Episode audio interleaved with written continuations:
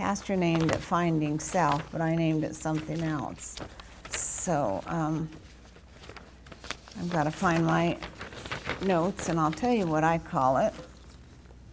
Wherever my notes are. Is my notebook there? Oh, it's here. Okay. I know they must have these stands that are bigger. All right, the the uh, title I got for this sermon is Control Our Thoughts About Ourselves. And the title that Pastor got as he typed it was, what did I say? Finding Self. First it was focus, then it was crossed out, then it was self. So praise the Lord. And I do have a nugget today. And that is, if you want to write it down, when we work, we work, but when we pray, when, but when we pray, God works. So when we work, we work, but when we pray, God works. So sometimes we try to take into our hands the things that God desires to do. And so when we pray, He's the one that works for us. Amen? Amen. So that is powerful. If the ushers will come forward, think about it. We spend so much time trying to work the works of God and work, do His work that we miss out on just praying and leaving it in His hands, and let Him work it out for us. Amen? They do have bigger of these, don't they? I don't care but, but I need one. Thank you, Jesus. I'm asking now. I'm not going to try to work the works on that, you know. Psalm 119.9. Whatever, we'll talk about it. Glory to God.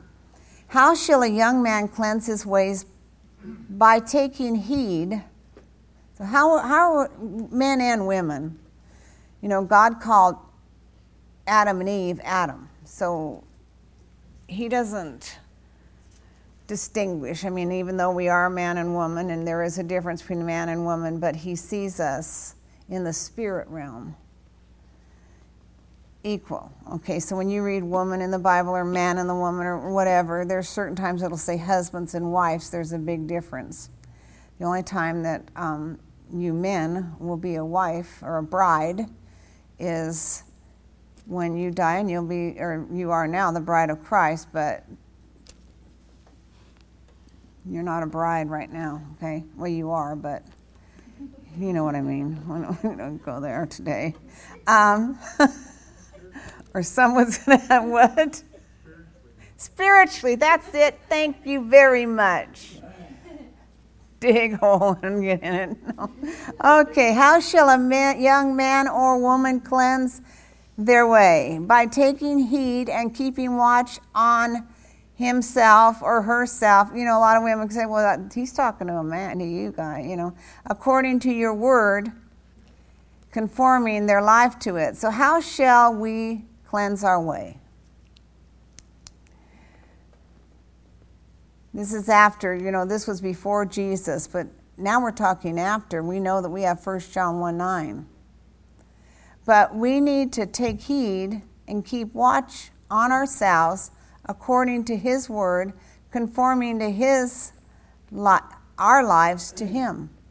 We don't con- we don't expect Him to conform His life to ours.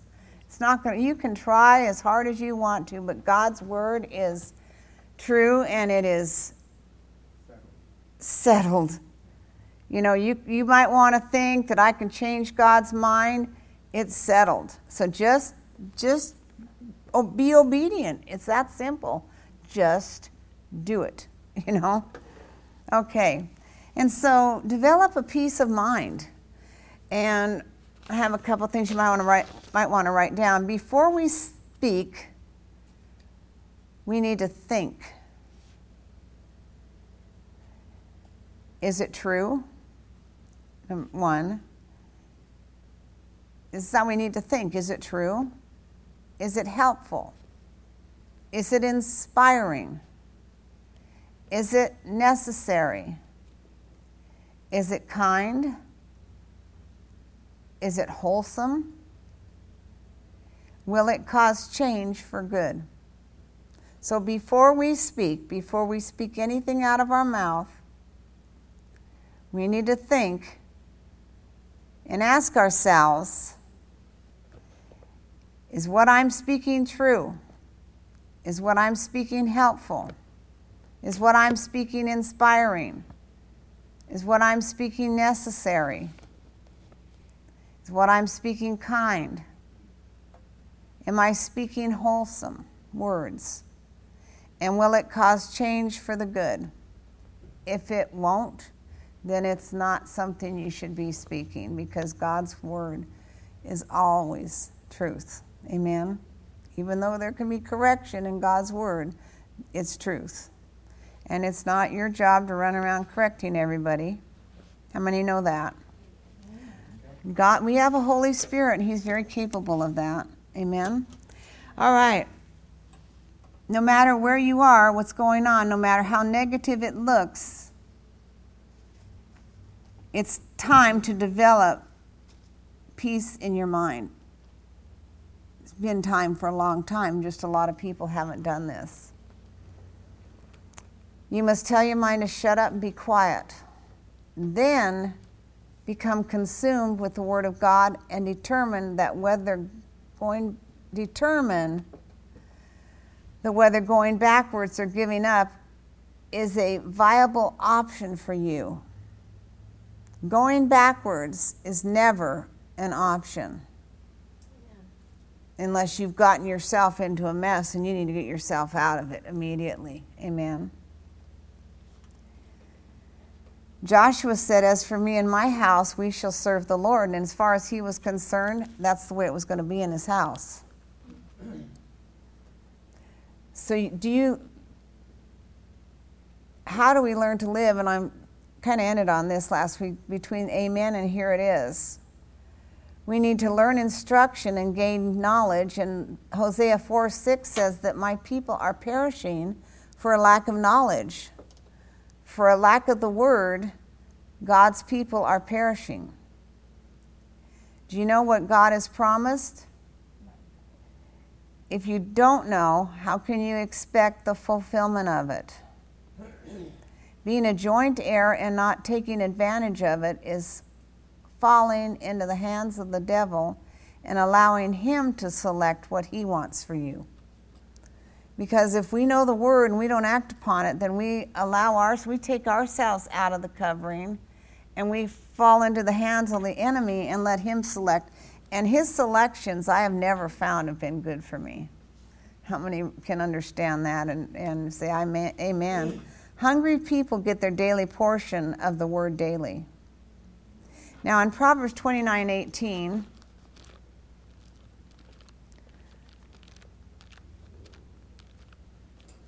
I love the word because it's instruction for every single thing that we will ever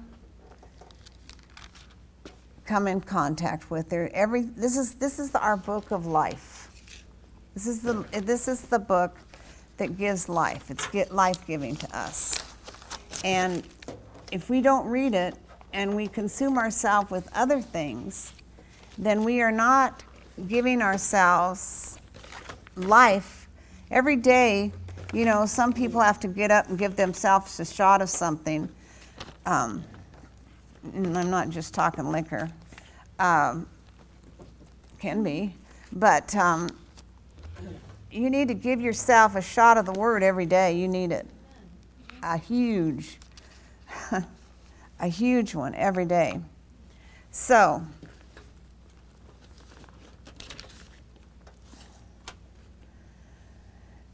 in Proverbs 29 18, we talk about visions.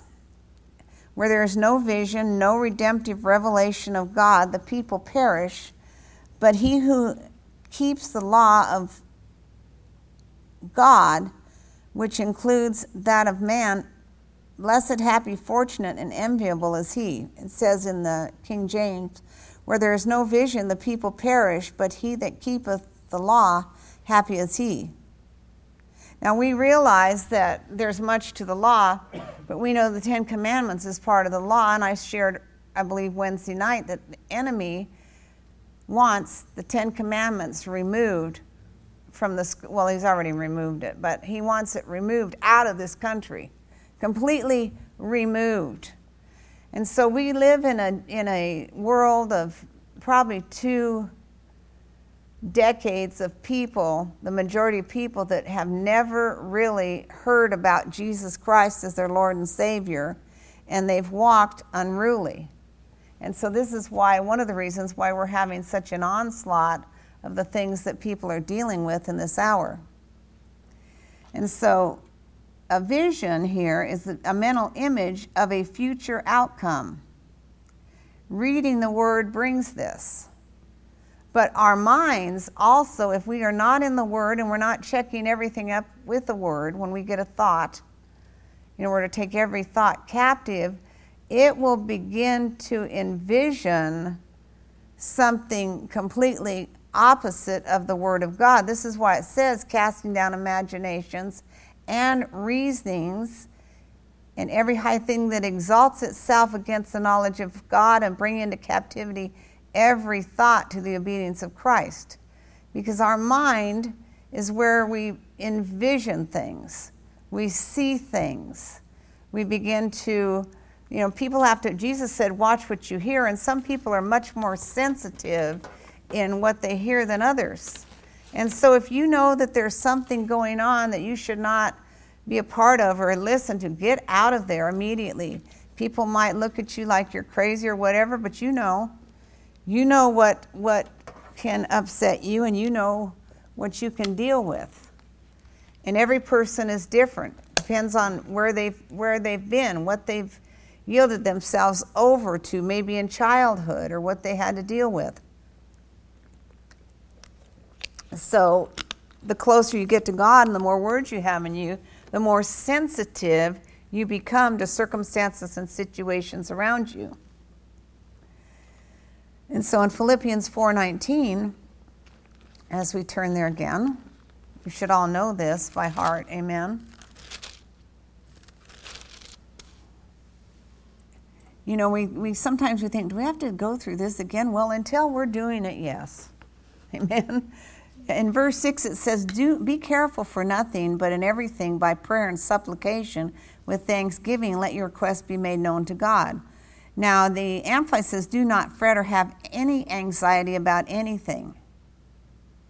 But in every circumstance and in everything, by prayer and petition to definite request, with thanksgiving, continue to make your wants known to God.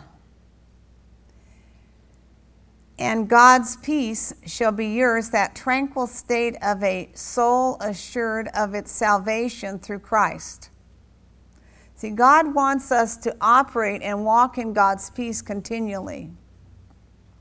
And that is a tranquil state of the soul assured of its salvation through Christ. And so, fearing nothing from God and being content with its earthly lot of whatever sort that is, is that peace which transcends all understanding shall garrison and mount guard over your hearts and minds in Christ Jesus. John, could you come and grab this from me? Please.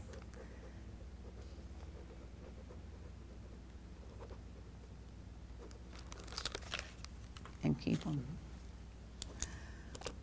Glory to God. A vision is behind, behind every manifestation of a promise from God. If there is a manifestation of a promise, then there was a promise first. So I'm going to say this again. A vision is eh, behind every manifestation of a promise from God. In Matthew 4:30 and 32, and let's look at that really quick.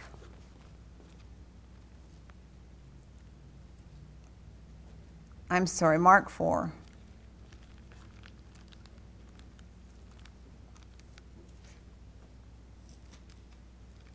There is so much that we learned in early class that goes along with this sermon today. It's amazing. 430 and 32. And he said, What with what can we con- compare the kingdom of God? Or what parable shall we use to illustrate and explain it? It's like a grain of a mustard seed, which when sown upon the ground it is the smallest of all seeds upon the earth. Yet after it is sown, it grows up and becomes the greatest of all garden herbs and puts out large branches so that the birds of the air are able to make nests and dwell in its shade. Glory to God. So we see that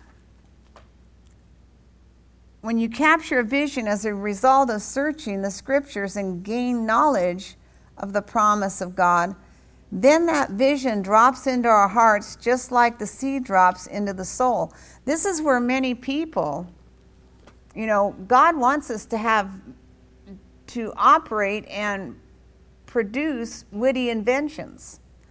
And many people have made a quality decision in their heart that this is a desire that they have. And so they seek God for, for ways to show them in His Word how to become self employed, where they can employ others. And God is desirous in wanting to do that. If it's your desire to work for yourself, and it, or if it's your desire to come up with something that no one else has come up with, then God is willing to do this. And so let's let's look at this in that form, in that way, okay? You are desiring to have a witty invention, which the Bible says we are we can have, okay? So when you capture a vision as a result of searching the scriptures and gain knowledge of the promise of God, then that vision drops into our hearts just like the seed drops into the soul. And when that seed has protected and nourished, it grows up and becomes what it is to in, intended to be. Vision gives you something to aim for. Vision provides the most motivation you need for taking action. So there are people that are extremely visionary, and we should be. We should be extremely visionary in the not in the things of God, but in what God desires to do here on this earth through us. Because God has already placed inside each one of us. And some people are called to fund the body of Christ.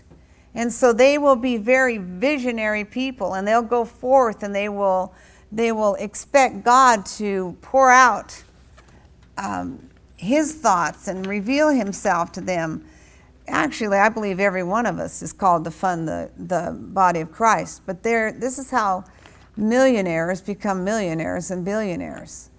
People say, well, they, they file for bankruptcy. My question, when you know, there's someone right now running for president that filed for bankruptcy. My question to the person that wanted to complain about that person was, did they pay it back? what did they do with it? Did they pay it back? Because if they pay it back, then you know that, that they are trustworthy in this area. You understand what I'm saying? So, um, this was a person that was a uh, lover of the president that we have right now. so, it was interesting conversation. So, we have number one is you um, in case you're keeping notes. Number one was, back to the beginning. One, yeah, we're going back to one. I don't know what number one is. oh, the attitude you have about yourself can break you, I guess. Okay, number two.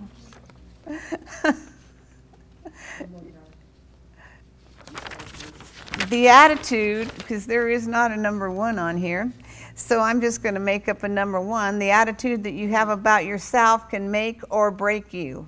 And then I went into all these things, all right? So, number two, you can just laugh. We may as well all laugh today. You must renew your mind, be transformed by the Word of God to overcome every obstacle that the enemy throws your way. That is number two. It's down here. Terry, did I just kick myself off or what? I'm still on, but the red, and there it is. Okay. Number one is knowledge. Do you know what God has promised? Now you know what number one is, okay? We didn't get that in the note. Okay, in, in the this one.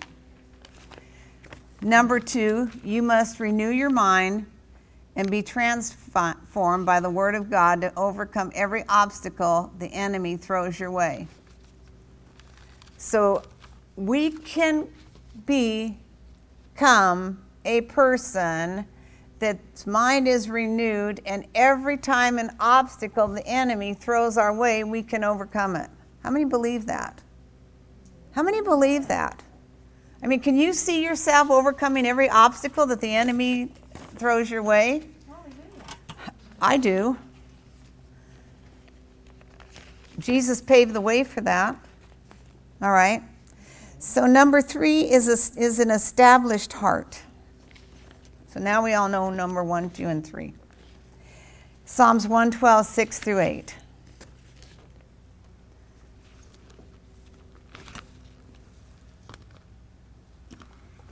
Stay there.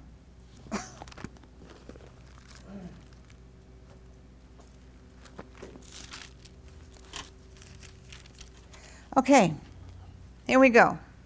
Say we're off.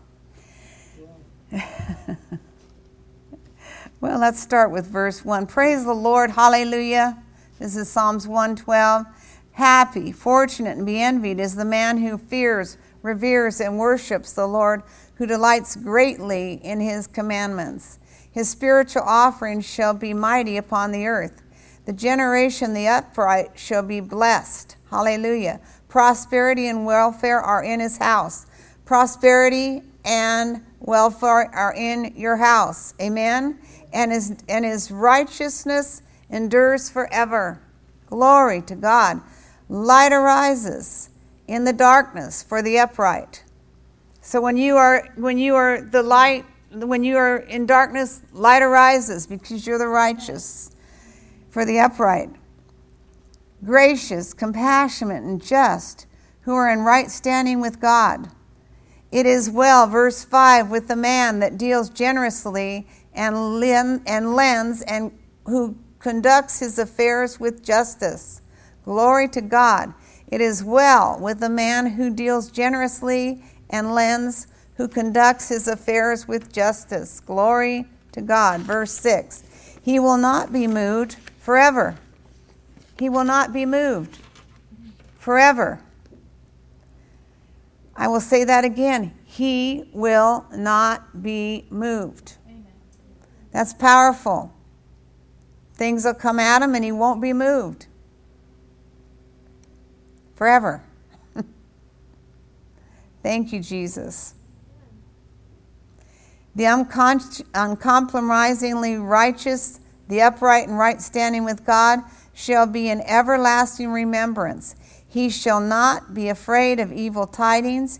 His heart is firmly fixed, trusting, leaning on, and becoming be and being confident in the Lord. So you're not afraid of evil, evil tidings. He will not uh, he, he, he will not be afraid of evil tidings. His heart is firmly fixed trusting, leaning on, and being confident in the Lord. So, Jesus has not given you a spirit of fear, but of power and love and a sound mind. You are firmly fixed. You're trusting and leaning on the Lord. Amen? Amen. His heart is established and steady. He will not be afraid while he waits to see his desire established upon his adversaries. Glory to God so this is the this is what a these are the attributes of a of a person with an established heart. Okay? So, let's look at some of these again. He's not moved. He's not afraid of anything. His heart is firmly fixed, trusting in the Lord. His heart is established and steady.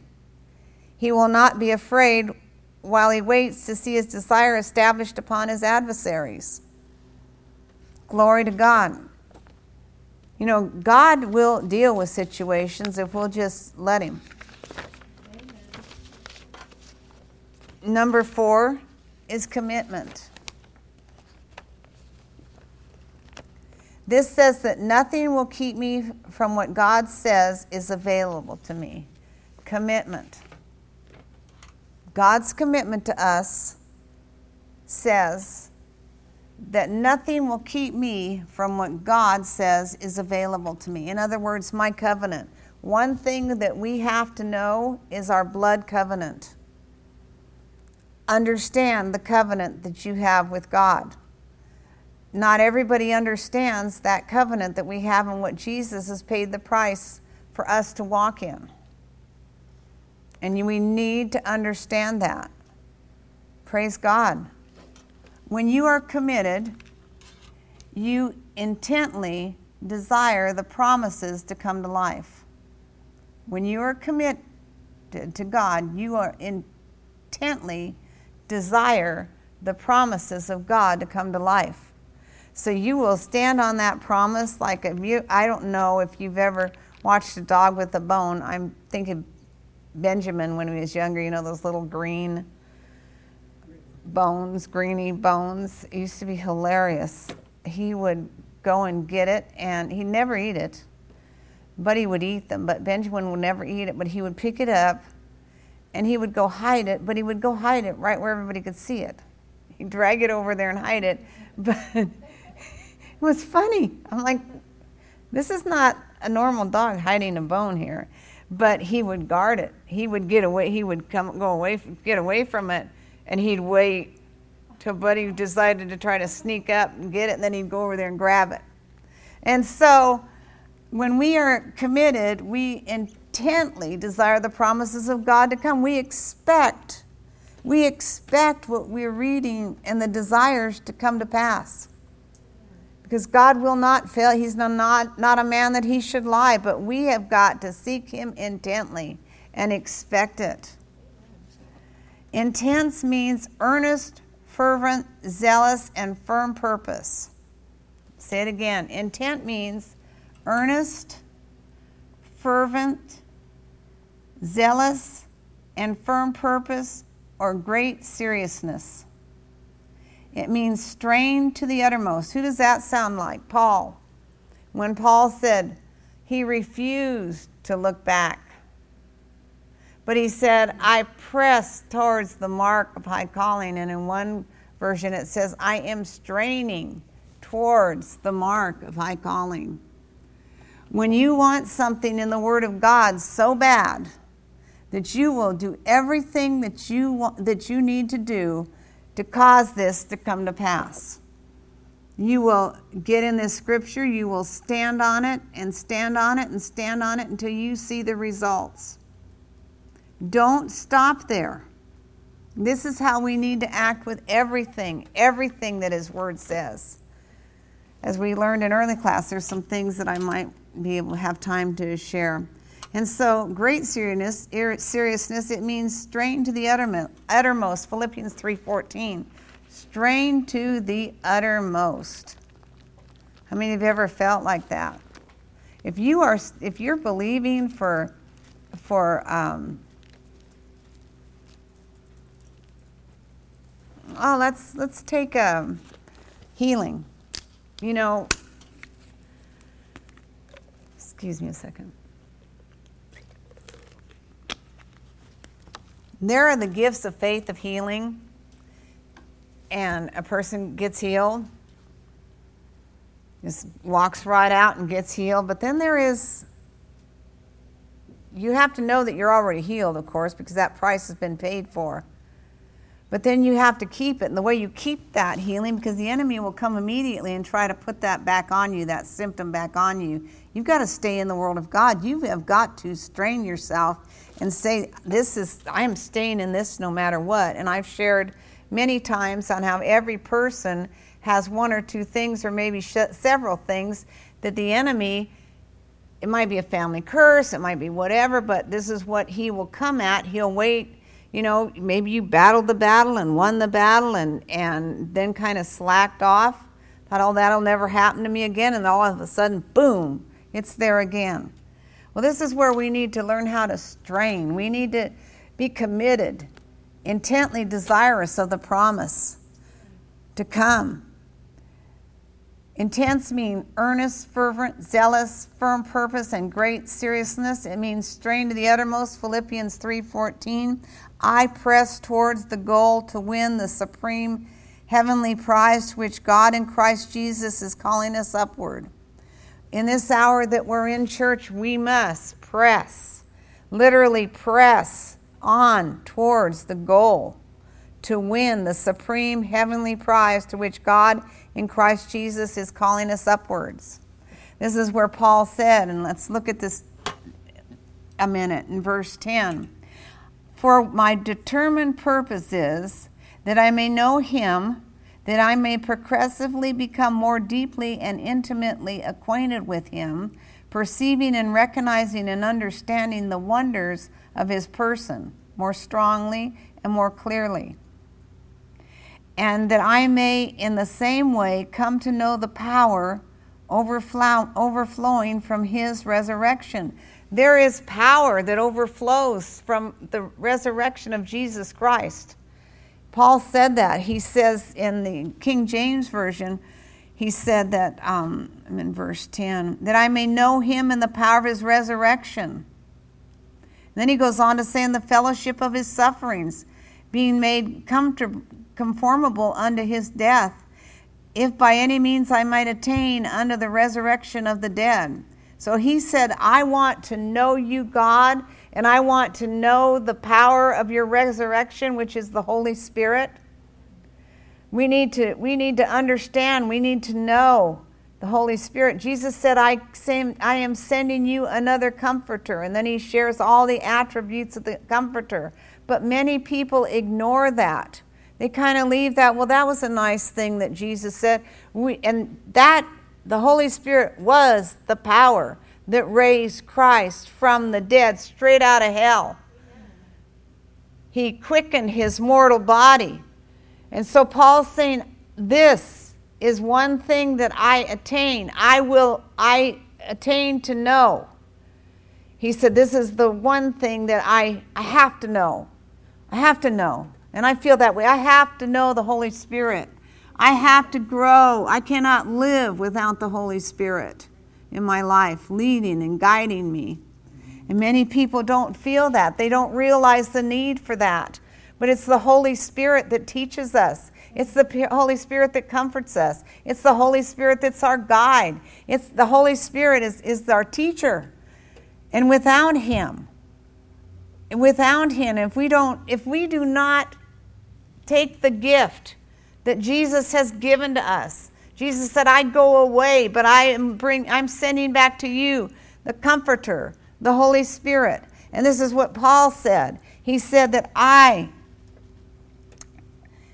for, for my determined purpose is that I may know him, that I may progressively come more deeply and intimately acquainted with him, perceiving and recognizing and understanding the wonders of his person more strongly and more clearly, that I may in the same way come to know the power overflowing from his resurrection, which is which it exerts over believers, and that I may and that I may so share his sufferings as to continually transform in spirit into his likeness, even to his death in the hope, that if possible I may attain to the spiritual and moral resurrection that lifts me out from among the dead, even while in this body. Hallelujah.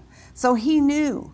He knew that he needed that power. He needed that resurrection power in him. He needed to understand the power that Jesus had sent, the Holy Ghost, to, because he knew that that power, that same spirit that raised Christ from the dead, dwells in us, quickens our mortal bodies. And it's our body that gets us into trouble. It's our body that wants to go ahead and go out there and do its own thing.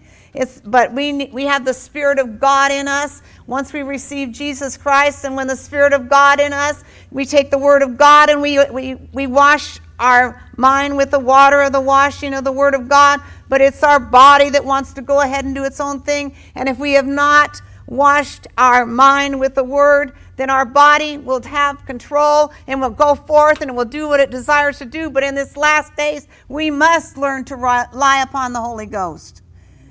He is all powerful to us, He was sent to us. That is who we trust on in this time, in this hour, to get us through.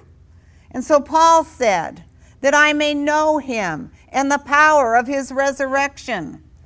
That same spirit that when God said, That is enough, Jesus has paid the price down there raised Jesus from the dead. When Jesus rose up from the dead, other people popped out of their graves that had been in there for years. That power was so powerful that it raised others up. And that is the power that God is saying that we need to know. Paul said, I have to have the Holy Spirit. I have to operate in the Holy Spirit. I need the Holy Spirit. So my flesh will not yield itself over to the things of the enemy, but I will walk in the power and the anointing of God in this hour so I can see people set free, raised from the dead. God sent his, us out to heal the sick, cleanse the leper, raise the dead, cast out demons. This is what we're put here on this earth to do get people set free and saved. And the reason why this is not happening in this hour is because people are not teaching on the Holy Ghost. They do not understand the Holy Ghost and His power, and we must in this time, in this hour. And so, this is the one thing that Paul said I must know him, so I will not yield myself over to the dictates of the flesh. Hallelujah. Excuse me while I preach a little bit. If I, I feel like jumping up, but this thing is not connected to me the way it should be. So don't excuse me. It's what it is today because we need to know this. Because he said, the more and deeply, intimately uh, acquainted with him, perceiving and recognizing him, and understanding the wonders of his person more strongly and more clearly, that I may in the same way come to know the power overflowing from his resurrection. He goes on to say, um, not in verse 12, not that I have attained this ideal or have already been made perfect, but I press on and lay hold of, grasp, and make my own that for which Christ Jesus the Messiah has laid hold of me and made me his own. I do not consider, brethren, that I have captured and made it my own yet, but one thing I do. It is for it is my one aspiration. One thing I do. We can only do this with the word of God and the power of the Holy Ghost, church. One thing I do forgetting what lies behind and straining forward, straining forward to what lies ahead, I press on towards the goal to win the supreme and heavenly prize to which God in Christ Jesus is calling us upward. He is continually calling us upward, church. I don't know if you feel it, but every day I feel that we got to be out of here at any point. And so I keep myself prepared and ready continually. Continually on fire for God. This is the hour not to just stumble off. This is the hour to get revived. For the zeal of God has consumed us. The zeal of God has consumed me. You need to start confessing these scriptures because it will shake the crud off. It'll get it off. Hallelujah. So Paul's Paul, here's Paul who's in prison half the time, who has all these churches over him, who gets letters to find out how people are doing, is praying. He said, I he said, praying in the Holy Ghost. I pray for in tongues more than you all. Jude says, if you read the book of Jude, I've been reading that quite often lately. He gets down and he says, building up your most holy faith, praying in the Holy Ghost building up your most holy faith, praying in the Holy Ghost. I can tell you one thing that I can guarantee you people that stop praying in tongues like they used to do not have the power that they at once had. That is one thing that we cannot disconnect from in this hour at all. We should be praying in tongues more. If you are baptized in the Holy Spirit with the evidence of praying in tongues, you should pray in tongues more. You should pray in tongues more. All the time. This is a gift we have. The enemy doesn't understand that language. He's like, what? Whoa, whoa, whoa, whoa. I don't like that. So he'll try to keep you not, to keep you from it. Hallelujah. Five, believe you receive. Mark 11, 24. Glory to God.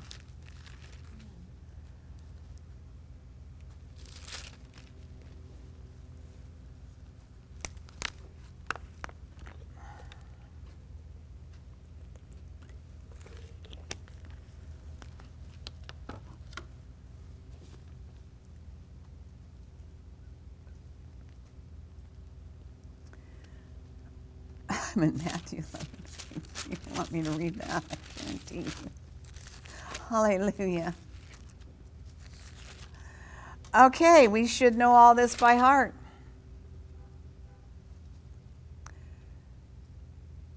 Let's start with, with verse 20, Mark 11. 21 And Peter remembered and said to him, Master, look, the fig tree which you doomed has withered away. And Jesus replied and said to him, Have faith in God constantly. Have faith in God constantly. Have faith in God constantly. Truly, I tell you, whosoever says to this mountain, Be lifted up and thrown into the sea, and does not doubt at all in his heart, but believes what he says will take place, it shall be done for him. For this reason, I am telling you, whatever you ask for, in prayer, believe, trust, and be confident that it is granted to you and you will get it. And you will get it. And you will get it. Hallelujah. That's how that is how Father, Son and the Holy Spirit, the 3 in 1, the deity are have built us, have created us to be, to act. This is what we are to do. This is what, God is saying. Jesus, tell him, go for it. Holy Spirit, tell him, go for it. Get it. If it's for you and it's free, take it. And there's so much in this word that has been promised to us. I don't want to get there and hear, well, you just, you know, you only walked in a little bit of it, one little inch of it. Believe you receive. Making, believing demands action. To demonstrate that you truly believe you have received, act as though it's happened. Don't jump in the car and go, oh, I just can't, you know, I, this is going on and that's going on, and it's, oh, don't go there. You are speaking imaginations out, the things that you're imagining to take place. The sixth one is rejoice. Believe you receive and then rejoice. Philippians 4 4. We should all know these ones. We should be rejoicing. Rejoicing. Rejoice in the Lord always. Again, I say rejoice. Rejoice in the Lord always. Rejoice. Always rejoice. Not when you feel like it, but always rejoice. You can, if you know that song, rejoice in the Lord always. And again, I say rejoice, sing it all the time. People might not. You know what? If you went around singing that song, I trust you, people would start getting happy, especially if you don't have don't know how to carry a tune. Philippians 3 1. oh boy. Finally, my brethren, rejoice in the Lord to write the same thing to you, to me indeed, is not grievous, for, but for you it is safe. That's pretty good. Philippians 3 1. For the rest, my brethren, delight yourself in the Lord and continue to rejoice that you are in Him to keep writing to you over and over of the same things is not irksome to me, and it is a Precaution for your safety. What is a precaution for your safety? That Paul keeps writing rejoice, rejoice, rejoice, It's precaution for your safety. Wonder why? Hmm. You ever wonder? Because it'll keep you out of doubt and unbelief. It'll keep you out of murmuring, complaining. You can't say, Jesus, I rejoice in you. Well, you know, I really don't like what so and so did to me. It's a little hard, and then go back to rejoicing. Amen. Philippians 4 1. Did I do that one? Nope. Did I do that one? Nope. Therefore, my beloved, my brethren, dearly beloved and longed for, my joy and crown, so stand fast in the Lord, my dearly beloved. Stand fast. Stand fast. Philippians 4 7. And God's peace shall be yours, that tranquil state of a soul assured of its salvation through Christ, and so fearing nothing from God and being content with its earthly lot of whatever sort that is, that peace which transcends all understanding shall garrison and mount, guard over your hearts and minds in Christ Jesus. Glory to God. What if we don't fret, verse 6, or have anxiety about anything? Don't fret. Don't fret. Don't have anxiety. But in every circumstance every prayer, and petition, definitely request with thanksgiving, continue to make your wants known to God. Rejoice. Rejoice. You know, you need to we need to run around the house looking at, at everybody in the house and tell them rejoice. Psalms 35 9. Get a smile on your face. You know how to get rid of you know how to keep wrinkles off your face? Smile. It lifts up your neck. You got a choice. Those that smoked at one time are going to have wrinkles. And so you pray and do whatever you got to do to deal with that. Or drinking out of straws. When I had my surgery, there's two things they told us don't drink out of straws. If you don't want wrinkles, don't drink out of straws. That interesting? Cigarettes, straws. Hmm. That's just a tidbit for today. Any of you out there listening? it's good for all of us to know. Um, Psalms 35 9.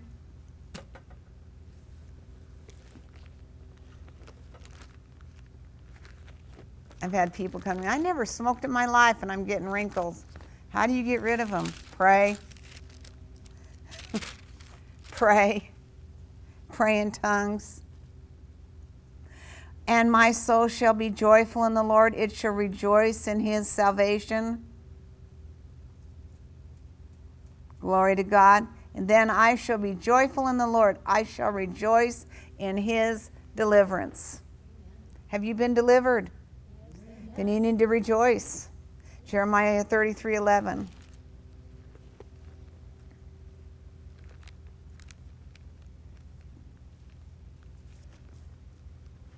Have you been delivered? One person. Hmm. You need to set, shout. I mean, when you get a chance to say yes to something, scripture, say yes. That's saying, Amen. Yes, I have. Glory to God. Start laughing and think of, of, of every opportunity that you get to. Honey, what page is it on? I'm in Jeremiah 33 on there. Glory to God. It says to be joyful on your bed. Why would God say be joyful on your bed? Ask, Pastor, this is the truth. How do I wake up a lot? I mean, or I'm not even awake.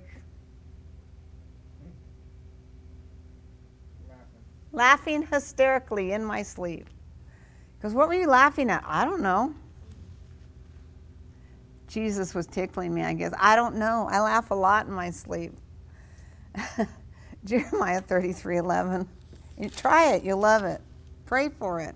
The, the voice of joy, the voice of gladness, the voice of the bridegroom, the voice of the bride, the voice of them that shall say, Praise the Lord of hosts, for the Lord is good, for his mercy endureth forever, and of them that shall bring the sacrifice of praise into the house of the Lord, for I will cause to return the captivity of the land at the first, saith the Lord.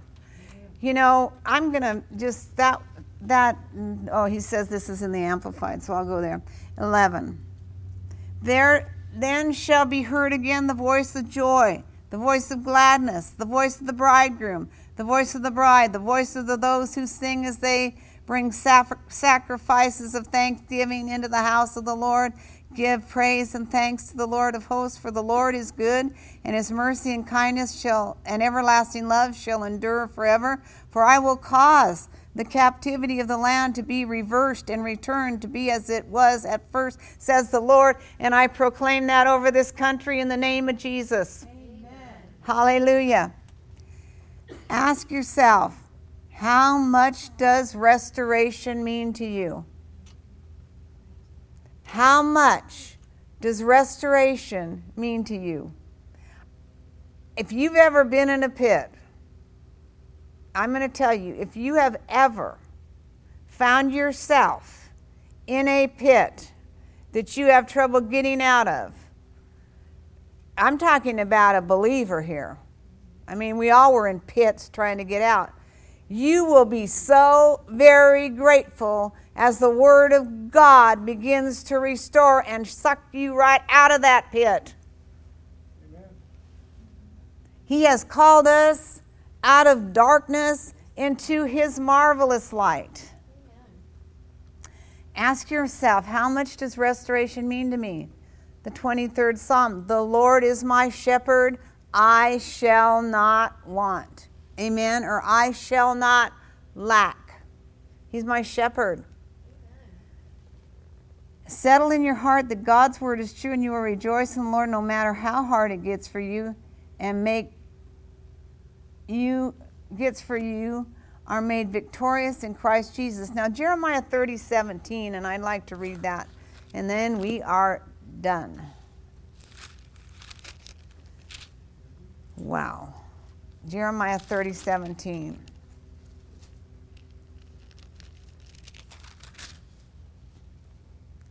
For I will restore health unto you, and I will heal thee of thy wounds, saith the Lord because they called the an outcast, saying, This is Zion, to whom no man shall seek. And the, does anybody have the NIV? The NIV is very powerful. It says, But I will restore you to health, and I will heal your wounds, declares the Lord. You know, there are many wounded people in the body of Christ. There are many wounded people in the world. But right now, I'm going to deal with the body of Christ. There are many wounded people. Some people have um, wounds, you know, wounds in their flesh, but many people are wounded in their spirit, soul, and their body. Maybe you've you've had a marriage that wasn't so great and your your heart hurts or whatever. You know, you can be wounded or someone said something to you, to you that wounded you or whatever, or it is an actual wound in your body. God says that I will restore you to health and heal your wounds, declares the Lord. This is a promise. This is a promise. Take this promise.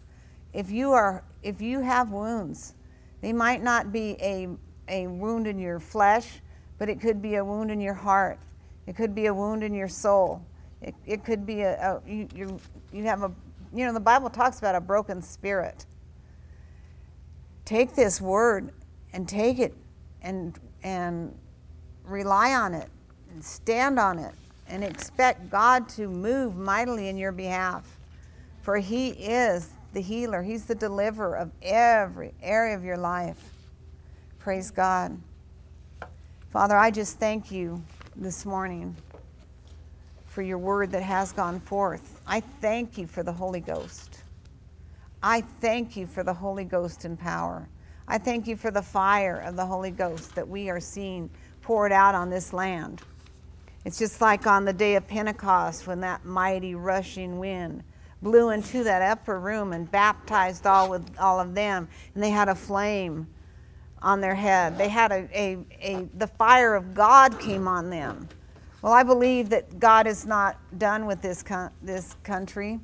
I truly do believe that there is going to be one more revival, and that we need to, as a body of Christ, of the body of Shekinah glory, we need to prepare and expect to be a part of that.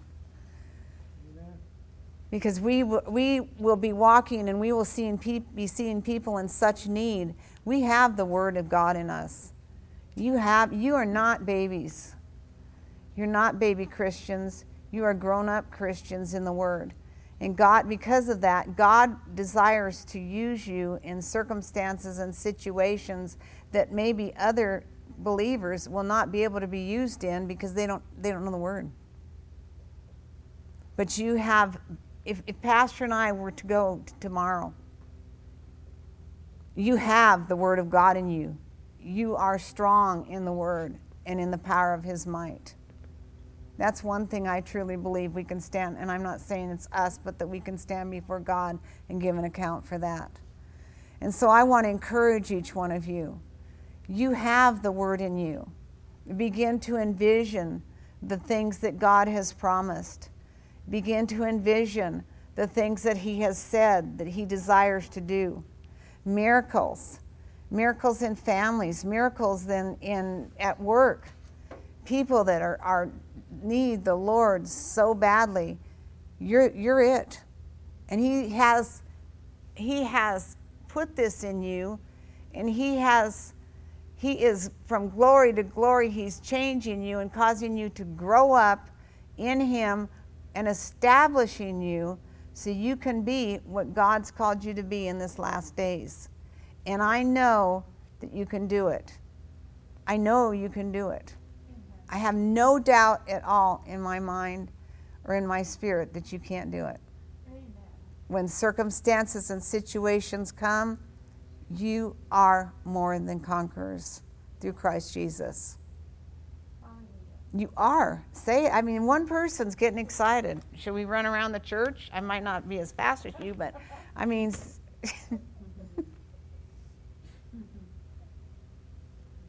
you never know. I might take off and fly around the church. I don't know. I can envision that. but you are. There's nothing, nothing in that he says in this world, word that you can do that you can't do or be. Nothing, not a thing. You know, a lot of people think that, you know, Jesus might come in, in September well, where if he does good, we'll be in Hawaii. So we'll meet you all there, you know? Pardon? If he comes during that time, I'm going to leave from there. You'll be leaving from here. I'll meet you wherever. But if he doesn't, then we keep on. You know, there's going to be a lot of people that if this does not happen are going to be are going to be discouraged. Disappointed. Disappointed. nobody knows the day or the time. And the 14th or whatever, 19th of, of September here is going to be the 19, what is it, three days difference around the world? The world time, is it two days? How many hours is it? Somebody's been around the world.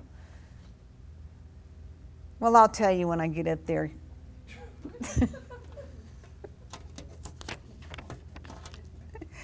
19th here is not the 19th somewhere else, okay? You understand what I'm trying to say? Be prepared no matter what. But start doing things, start doing something you haven't done.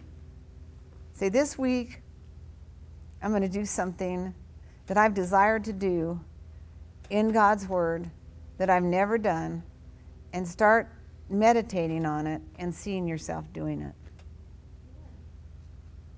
Start seeing yourself do it. I can think of Peter watching Jesus walking on the water because he had to walk out to them. You know, a lot of these, someone thought they was they was a ghost. And Jesus said, or Peter said, Jesus, if that's you, bid me to come. And Jesus said, Come. You know what he's saying right now to all of us? If we say, bid me to come, or bid me to do, or bid me to whatever, he'll say, do. Think of something that you have been desiring to do. Meditate on the word. Do it. Some of you need boldness. Some of you have been so squashed down that that boldness is gone. But Jesus has given you that boldness. He wants to restore that. So, God, I just ask you to bless each one, minister to each person, move in each person's life. Touch them this week like never before. I ask you to touch the Ma uh, family, every person, whether it's here in Hawaii, every person touch and minister to them. You say you turn mourning into joy. You say you give the oil of joy for mourning. And we just thank you. We thank you, and we know that they're blessed in your presence this morning.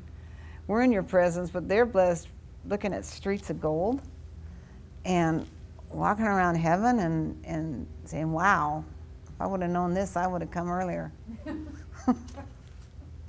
Seriously. If I would have known all this, I would have gone earlier.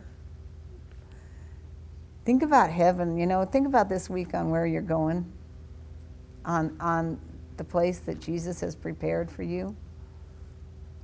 Whenever the enemy tries to pull you down, think about what he's he says i'm going away to prepare a place for you especially for each one of us. That's powerful. So god bless each one.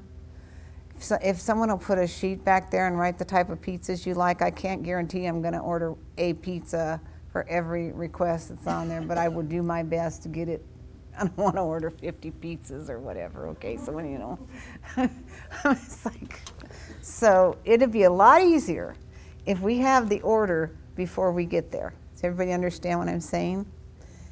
And hundredfold return to the giver and be blessed.